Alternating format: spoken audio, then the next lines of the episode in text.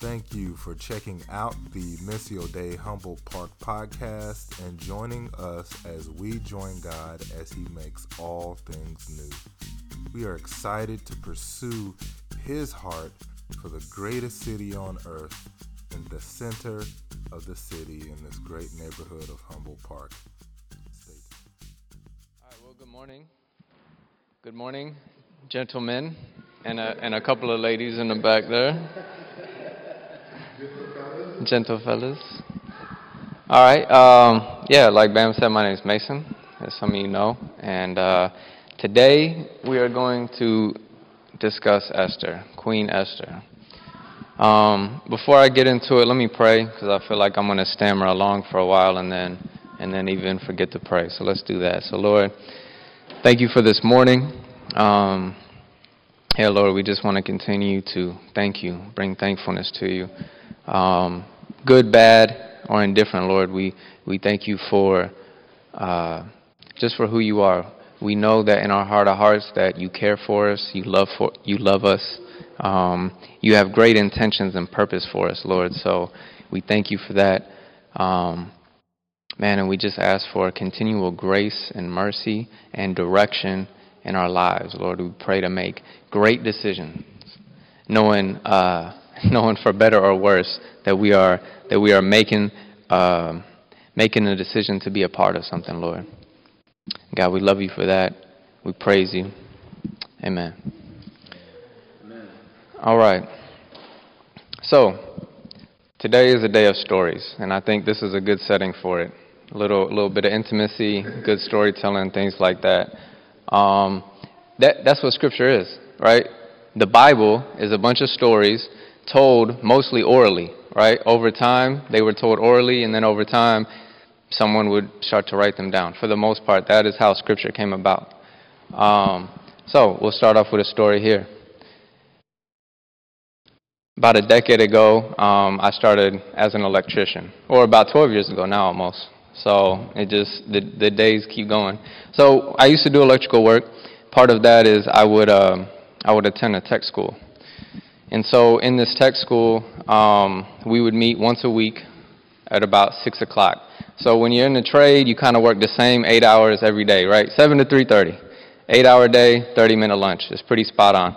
So if class is starting at 6, you got just a little bit of time to probably get some food, show up a little early, and that's what most of us did. Got food, showed up early, and either did the work we were supposed to be doing the week before, or kind of just chilled and, and talked and stuff like that.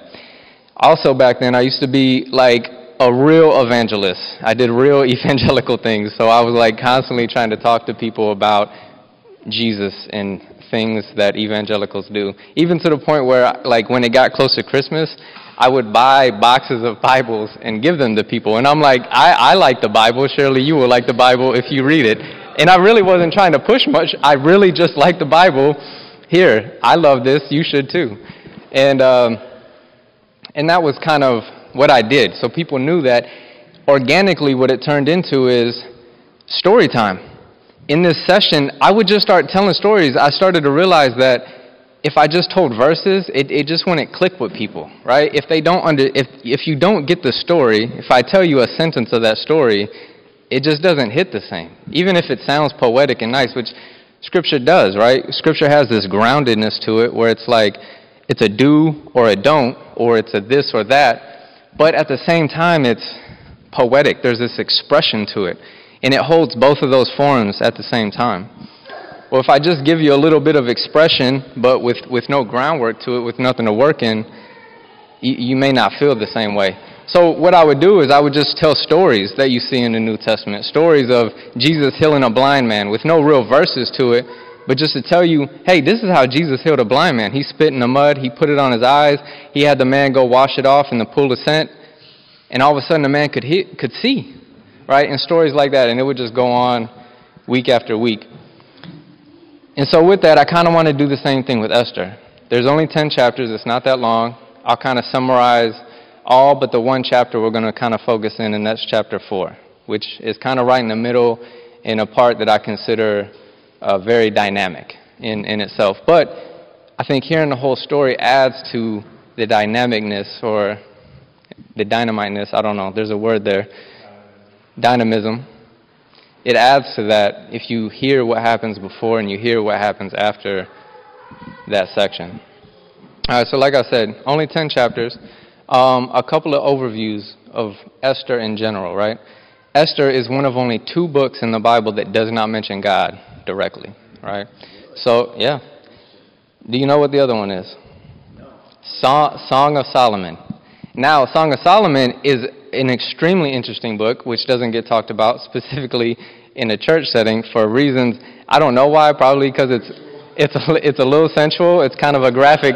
It's kind of a, a, a graphic novel, if you will. But ultimately, ultimately, both of these books are referring to the Spirit of God, right? They don't mention them directly, but you see God moving. Song of Solomon, for example, there's love and intimacy of the Spirit, something we don't see in a lot of other chapters, but that's an essence of God, the intimacy he's trying to show us in Song of Solomon. In Esther, it's kind of along those same, same lines, but with the Spirit moving, less of the intimacy and more of decision making and how that impacts what the Spirit is doing, how God is moving. So I love I love this book. I love chapter four, the chapter we're going to read. Um, and like I say, it, it speaks to an organic movement of God's Spirit without a direct connection or correlation. And so the reason I think that this is interesting and important is that in some form or fashion, I think we seem to rationalize the concept of, of God. Somehow, some way, we've rationalized this creator that has existed and then created everything else that we call existence. So somewhere we rationalize that, God the Father. Somewhere along the lines we begin to rationalize that creator becoming a man. That's a, that's a whole thing, but we've somehow we've rationalized that and we know Jesus the friend. But I think for some reason there's a disconnect with God the Spirit or the helper or the healer, the sometimes I call it the shifter, the the you know the the one that's that weaves in and out of our day-to-day existence. For some reason, we we haven't rationalized that so much, and what we do see are like the holy roller type ones where they're like you know praying in tongues or raising people from the dead or hooting and hollering this this you know manifestation of the spirit, but not so much the organic, the naturalness of what the spirit is in our lives day to day. And so hopefully we can use this story um, to kind of connect. Now, this story is one that is just like our lives. It's unfolding, it's unraveling. Whether we want it to or not, it just keeps going. It's kind of like a rolling train. And it's rolling, and in this story, Esther's got a, got a choice to, to either take a hold or let it pass by. And a lot of it, that's, that's what our life is. Things are moving, there's moments where we can say, all right, I'm going to get in it, or I'm, I'm just going to stay over here. And either way, it's still going. It's just what's left over is, is where that leaves us, right? We're either over here or we're a part of it somehow. So we got a few main characters King, the king of Persia, King Ahasuerus. And I'm probably saying that way wrong, but I'm giving it my best. King Ahasuerus, right? But most importantly, he's the king, king of Persia. Um, we've got Esther. We've got Mordecai. Mordecai is uh, her cousin. It says that it, it's her uncle's son. And Esther doesn't have a father and mother, so Mordecai seems to be older. He's also sometimes referred to her as her uncle. Maybe Hebrew doesn't have a word for cousin, but we do. So it's his cousin. It's her cousin. But he seems to be older because he raised her. Um, and he has influence in, in, this, in this story. And then we also have Haman, which is, he's kind of like the, an appointed one of the king of Persia here, sort of like a number two, if you will. And so ultimately, this, this story is kind of like a, like a bookend or a book match. You've got a, you start with a king, a queen, and sort of a number two, and you end with the same. King stays the same, but at the end we have Queen Esther, and we have Mordecai as number two, her, her, her cousin. All right, so we, we'll, go, we'll go to chapter 1. 1, 2, and 3. And we'll kind of go through these, and I'll, I'll uh, I've got just a, a couple of sentences here to, to summarize it, but, but I'll, I'll be brief here. So, chapter 1 starts off with the king of Persia putting on this long, lofty banquet to show off all that he has. And it's like a six month long banquet. It's like a ridiculously long party where there's the drinking, the feasting, probably some promiscuous things going on, other things that happen at half year long semi annual banquets. you know, whatever happens there, that's what's going on. And at some point towards the end of all this partying and this display, the king calls for the presence of his wife, Queen Vashti. Well, she refuses to come, and this infuriates him. So, him and his delegates, they put forth a decree that she's no longer queen, and whatever happens to her is probably not that great. But they also add that all women should be subject to their husbands. So that's in the decree. That's now law, which I think is interesting for many reasons. We won't get into it, but I just want to I just want to put a little like asterisk there. Interesting. All right, so chapter 2 comes and now the delegates and the king decide, "Hey, now's a good time for basically a beauty pageant." We're going to hold a beauty pageant for a new queen. So let's go gather all the beautiful young virgins in the land of Persia, which is at this time a, a great deal of the Middle East. Let's go gather them and bring them together. So in this group of women chosen to be a part of this is Esther. She, she, she must be beautiful. And so, one thing Mordecai tells her as she gets chosen for this is to not reveal that she's Jewish. Right? These are Jewish people. The Persians are not. They're a different culture, ethnicity of people. and so there's this really long, eh, like months and months of like being perfumed and all this stuff to get ready to be displayed to the king. And eventually Esther is chosen. She's now chosen as queen. It, it all happens very quickly in the story. But also, what happens in chapter 2 is that now that she's appointed queen, Mordecai must be spending more time around the palace. He's around the king's gate, and he hears, he overhears two eunuchs that serve the king. They're plotting to lay hands on him or to kill him. And so Mordecai sends word to Esther, and Esther sends word or gets word to the king on behalf of Mordecai. And Mordecai is forever remembered for this. It's actually written down that this is how Mordecai saved the king, and then those, those eunuchs are, are killed. They're dealt with. There's a lot of killing and references to killing in Esther. It's, this is how people used to live lives, and they still kind of do. All right, so then we go to chapter three. Okay, I hope I hope you enjoy it. It's getting it's getting even meatier here.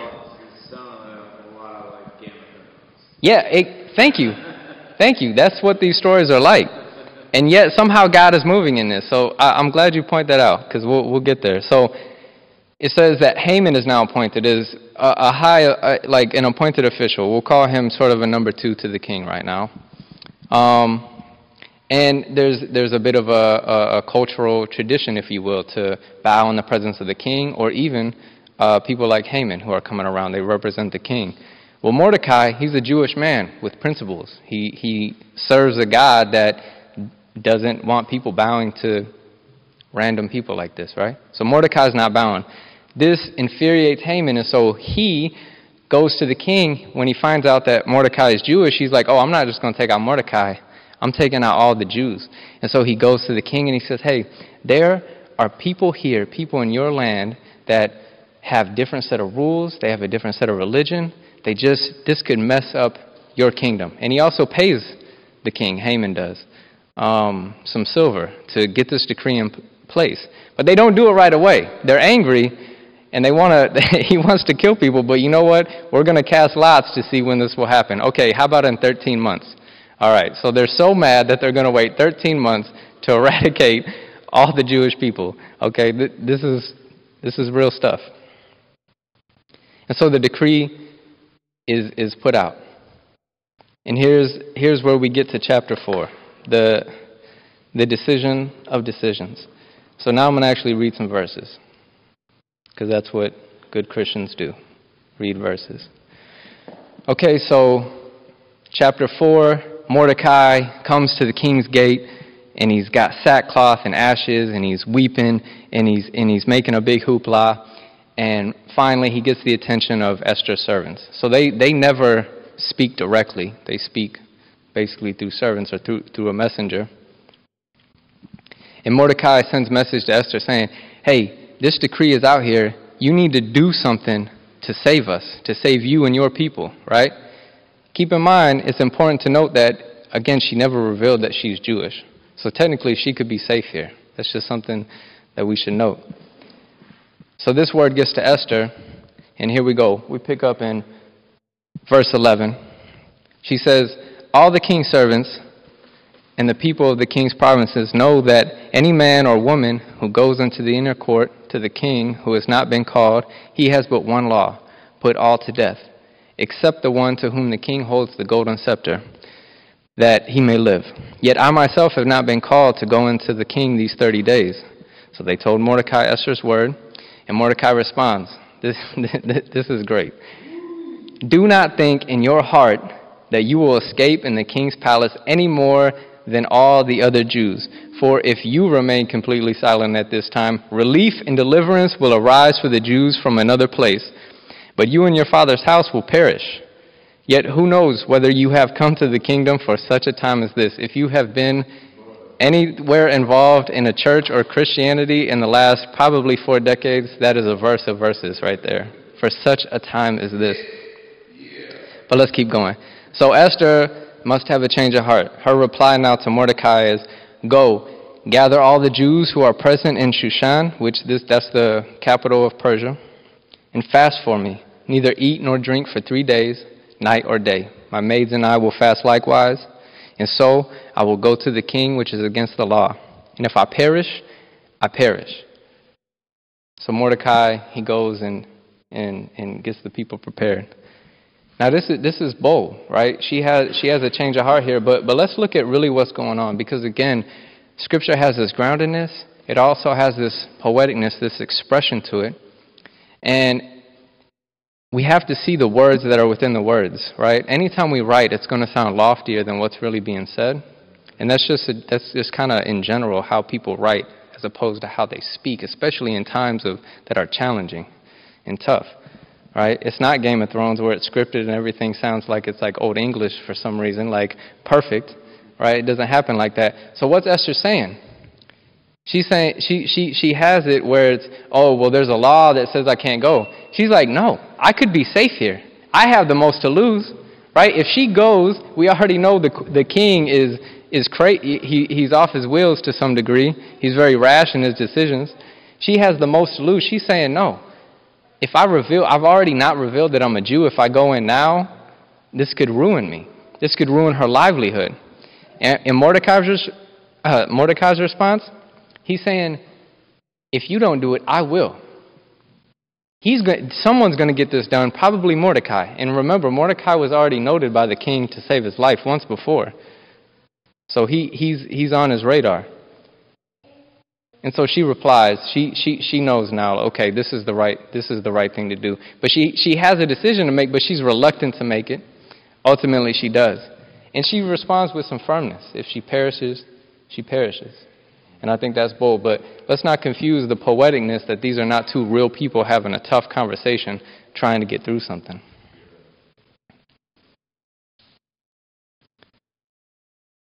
So Esther makes this, this, this decision to go and see the king. And what happens? Well, let's see. That's what we got the next few chapters. I'm going to go back into my narrator mode. So she goes to the king. And instead of being killed, ultimately, she finds favor. And the king asks what her request is. She asks that she can hold a banquet for the king and for Haman. So now we go back to the party and to the drinking, and all the stuff. So she hosts a banquet. And the king is, is just so enthused by this. Now, in chapter 5, they're hosting this banquet that he offers Esther up to half the kingdom. So now she's found favor. She's offered up to half the kingdom. I'm going to pause and, and go on a little tangent here that the other time we see someone offered half the kingdom is in Mark chapter 6. John the Baptist has now been in prison. Bam knows this very well. Oh, not the prison part. Yeah. No, but he knows this. He, he, he, he knows this story, right? And so, so he's been, he's been imprisoned by Herod, and the daughter of Herodias is, is dancing for Herod, and he's wowed by this, and all the people are wowed by her beauty, and he says, I will give you everything up to half the kingdom. And you know what she asked for? The, the head of John the Baptist. Now, a few years back, Bam actually spoke on this. He may not remember. I remember this vividly. And he said that if the, if the preparer was worth half the kingdom, right? That's telling us that preparation is half the kingdom. Right? Our preparation is, is worth half the kingdom. And so, what's this half worth? I don't have that answer, but I think, I think it's something to think on. So she finds favor. She's offered up to half the kingdom. And chapter 5 continues with Haman sees Mordecai again, becomes even more furious, and he goes and gets gallows set up to hang Mordecai. He's like, I'm not just going to kill all the Jews, I'm going to kill Mordecai, especially a certain type of way. Right? And as the story keeps going, now we're in chapter 6. Oh, and by the way, Esther is asked now asked for a second banquet, okay? That's important. So in chapter 6, the king now remembers Mordecai. He remembers this, and he sets him up to be honored by all of all people, uh, Haman himself. So he has Haman go out to honor Mordecai. So now what has Esther found? She's found that she's not alone, right? Now there, there, there's a whole front coming up between her and Mordecai representing the Jewish people and this will come into play in a little bit. She finds out she's not alone, and she finds that her case, the case for her request, is being built right before her. Again, she had a tough decision to make. She stands and she makes that decision, and the Spirit is moving. God is moving here, and He's setting something up. This probably wouldn't have happened had she not made this decision, but it keeps going. So now, chapter 7, Mordecai has now been honored in chapter 6. The second banquet has taken place in, in chapter 7. And, uh, and now Esther lets a request be made known. It's her, the king, and Haman.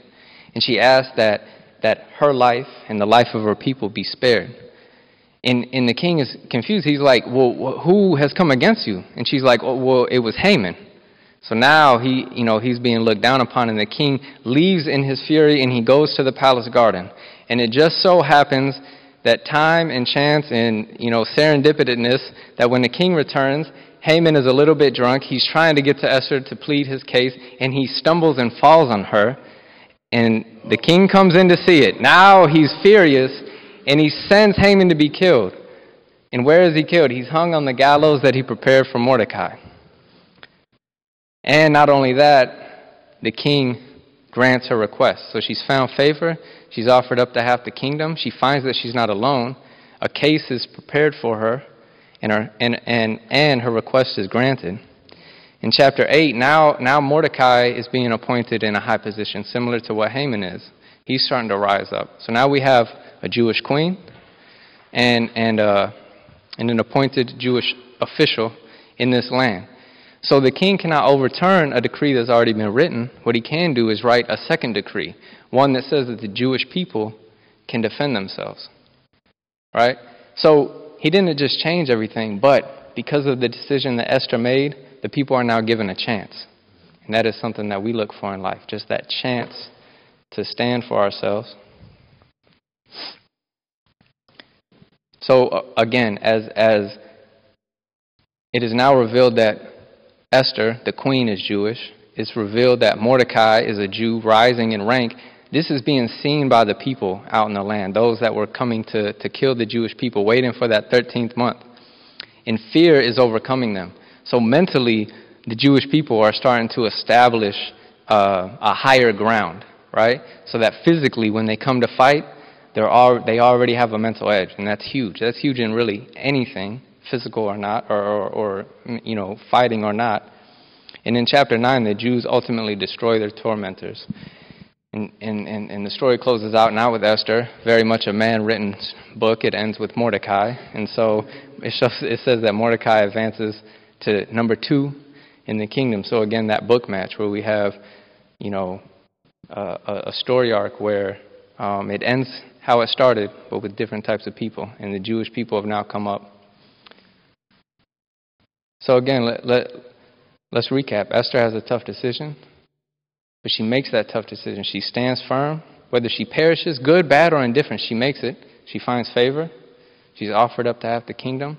She finds she's not alone. I think that's important. I think a lot of times we feel like we're going to make a decision to be alone, and we're not.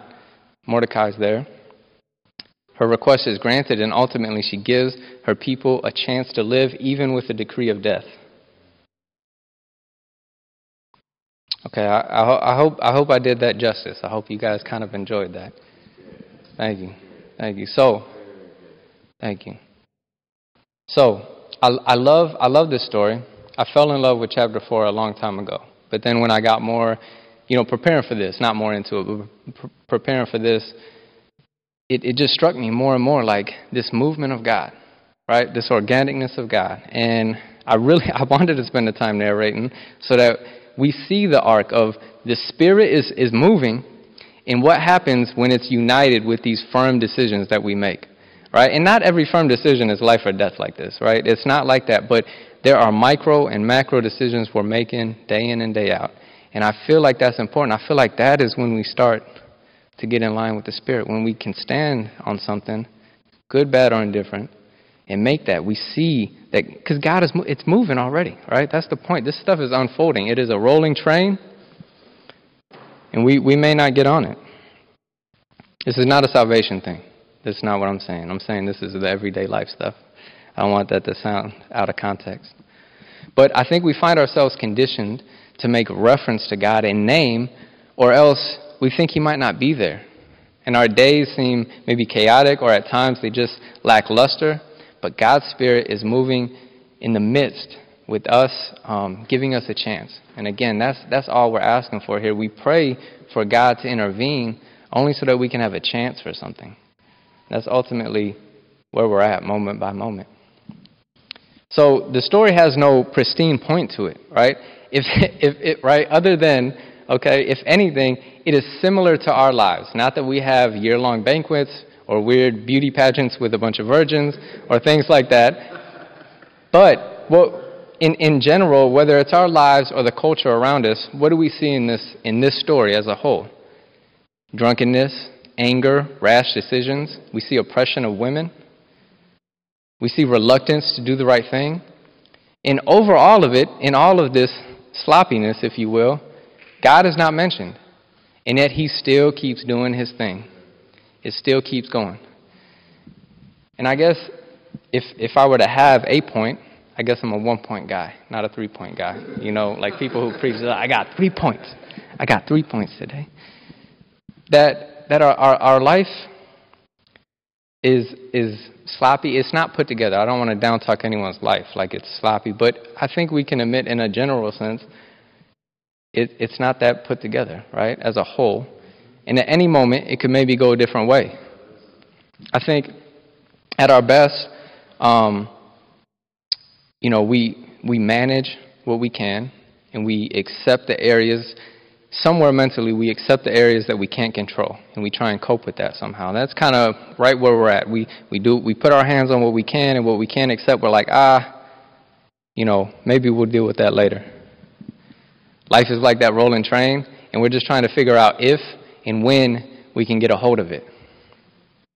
And again, that's those micro, those macro levels. But again, the, where where's the spirit? if, you, if you're still wondering, okay, where this all ties into, again, we've rationalized God the Father. We've somehow rationalized Jesus the friend. Right? Somehow that's sort of a common thing. Like, you don't have to go far, particularly in a Western culture, like this evangelical uh, church type culture, for people to somehow relate to that. But then we get to talking about the Spirit, and then people get a little bit like, okay, I'm over here, for whatever reason that may be. But I would say that that is the most common version of God that's around us. And yet we seem it seems distant. So where is that spirit? It's, it's in the, the, the decisions that we make. Good, bad, or indifferent, life, are those, life is those decisions. And you know what? We do have the grace of God where we might make a really firm decision and it, it might be wrong. That's where God's grace comes in, right? So then we can keep and go ahead and have a chance to make another decision. You know, I just I feel ultimately the spirit, you know, going back to something like Song of Solomon, that intimacy, right? The that that's what that story is talking about, not mentioning God either, but that intimacy. Again, these are those those spiritual principles that God has laid out for us that are to me very organic. And I use the word organic to refer to it being natural, like not foreign, not something set apart, but right here with us. And I hope that uh, that this story, this time, has has kind of I don't know, just shed some light on that and given us maybe a little food for thought for those decisions. And, and one thing I'll kind of close with is I don't want the um, metaphor of the rolling train to feel like it's the work. Like we got to work to go catch this train and grab onto it. Because I tell you what, if you ever get a hold of that train, you might end up seeing, okay, I got a seat here. See, now I can let go. And that decision is now one of relief, one where we can let go and just let it ride and be a part of that. And again, I don't want to make this be, hey, we got to go get Jesus or go get this and that. I want us to be firm in who we are ultimately, like, you know, this is focusing on a woman. And again, we talk about, you know, women being oppressed. At different times in life, different people are oppressed. And I feel like God's, God moves on situations so that we can be all that we're supposed to be, right? I want us to be confident that we are all who we're supposed to be, that we're not trying to be someone else, that we're not trying to go somewhere else just to get away from something, that we stand in it and, and, we, and, and again, once we do that, that Spirit comes through and there's a working that we just can't predict. We can't see it coming, but it's there and it's unfolding for us. So, thank you guys for your time. Let's uh, let me pray, and I'll, I'll, hand it over to you, Ben. Um, yeah, Lord, thank you for um, your grace and your might. Thank you for the decisions that we that that you know you allow us to make and to go through and to kind of see um, the unfoldings of it all, Lord. Um, yeah, we, we pray that your, that your love would be on us so that we would feel secure and comforted, confident to, uh, to be who we are, be who we're supposed to be, and be confident that we are that person and that we are the individual. Um, God, you love and care for us, and we're thankful for that. And we pray these things in Jesus' name, Lord. Amen.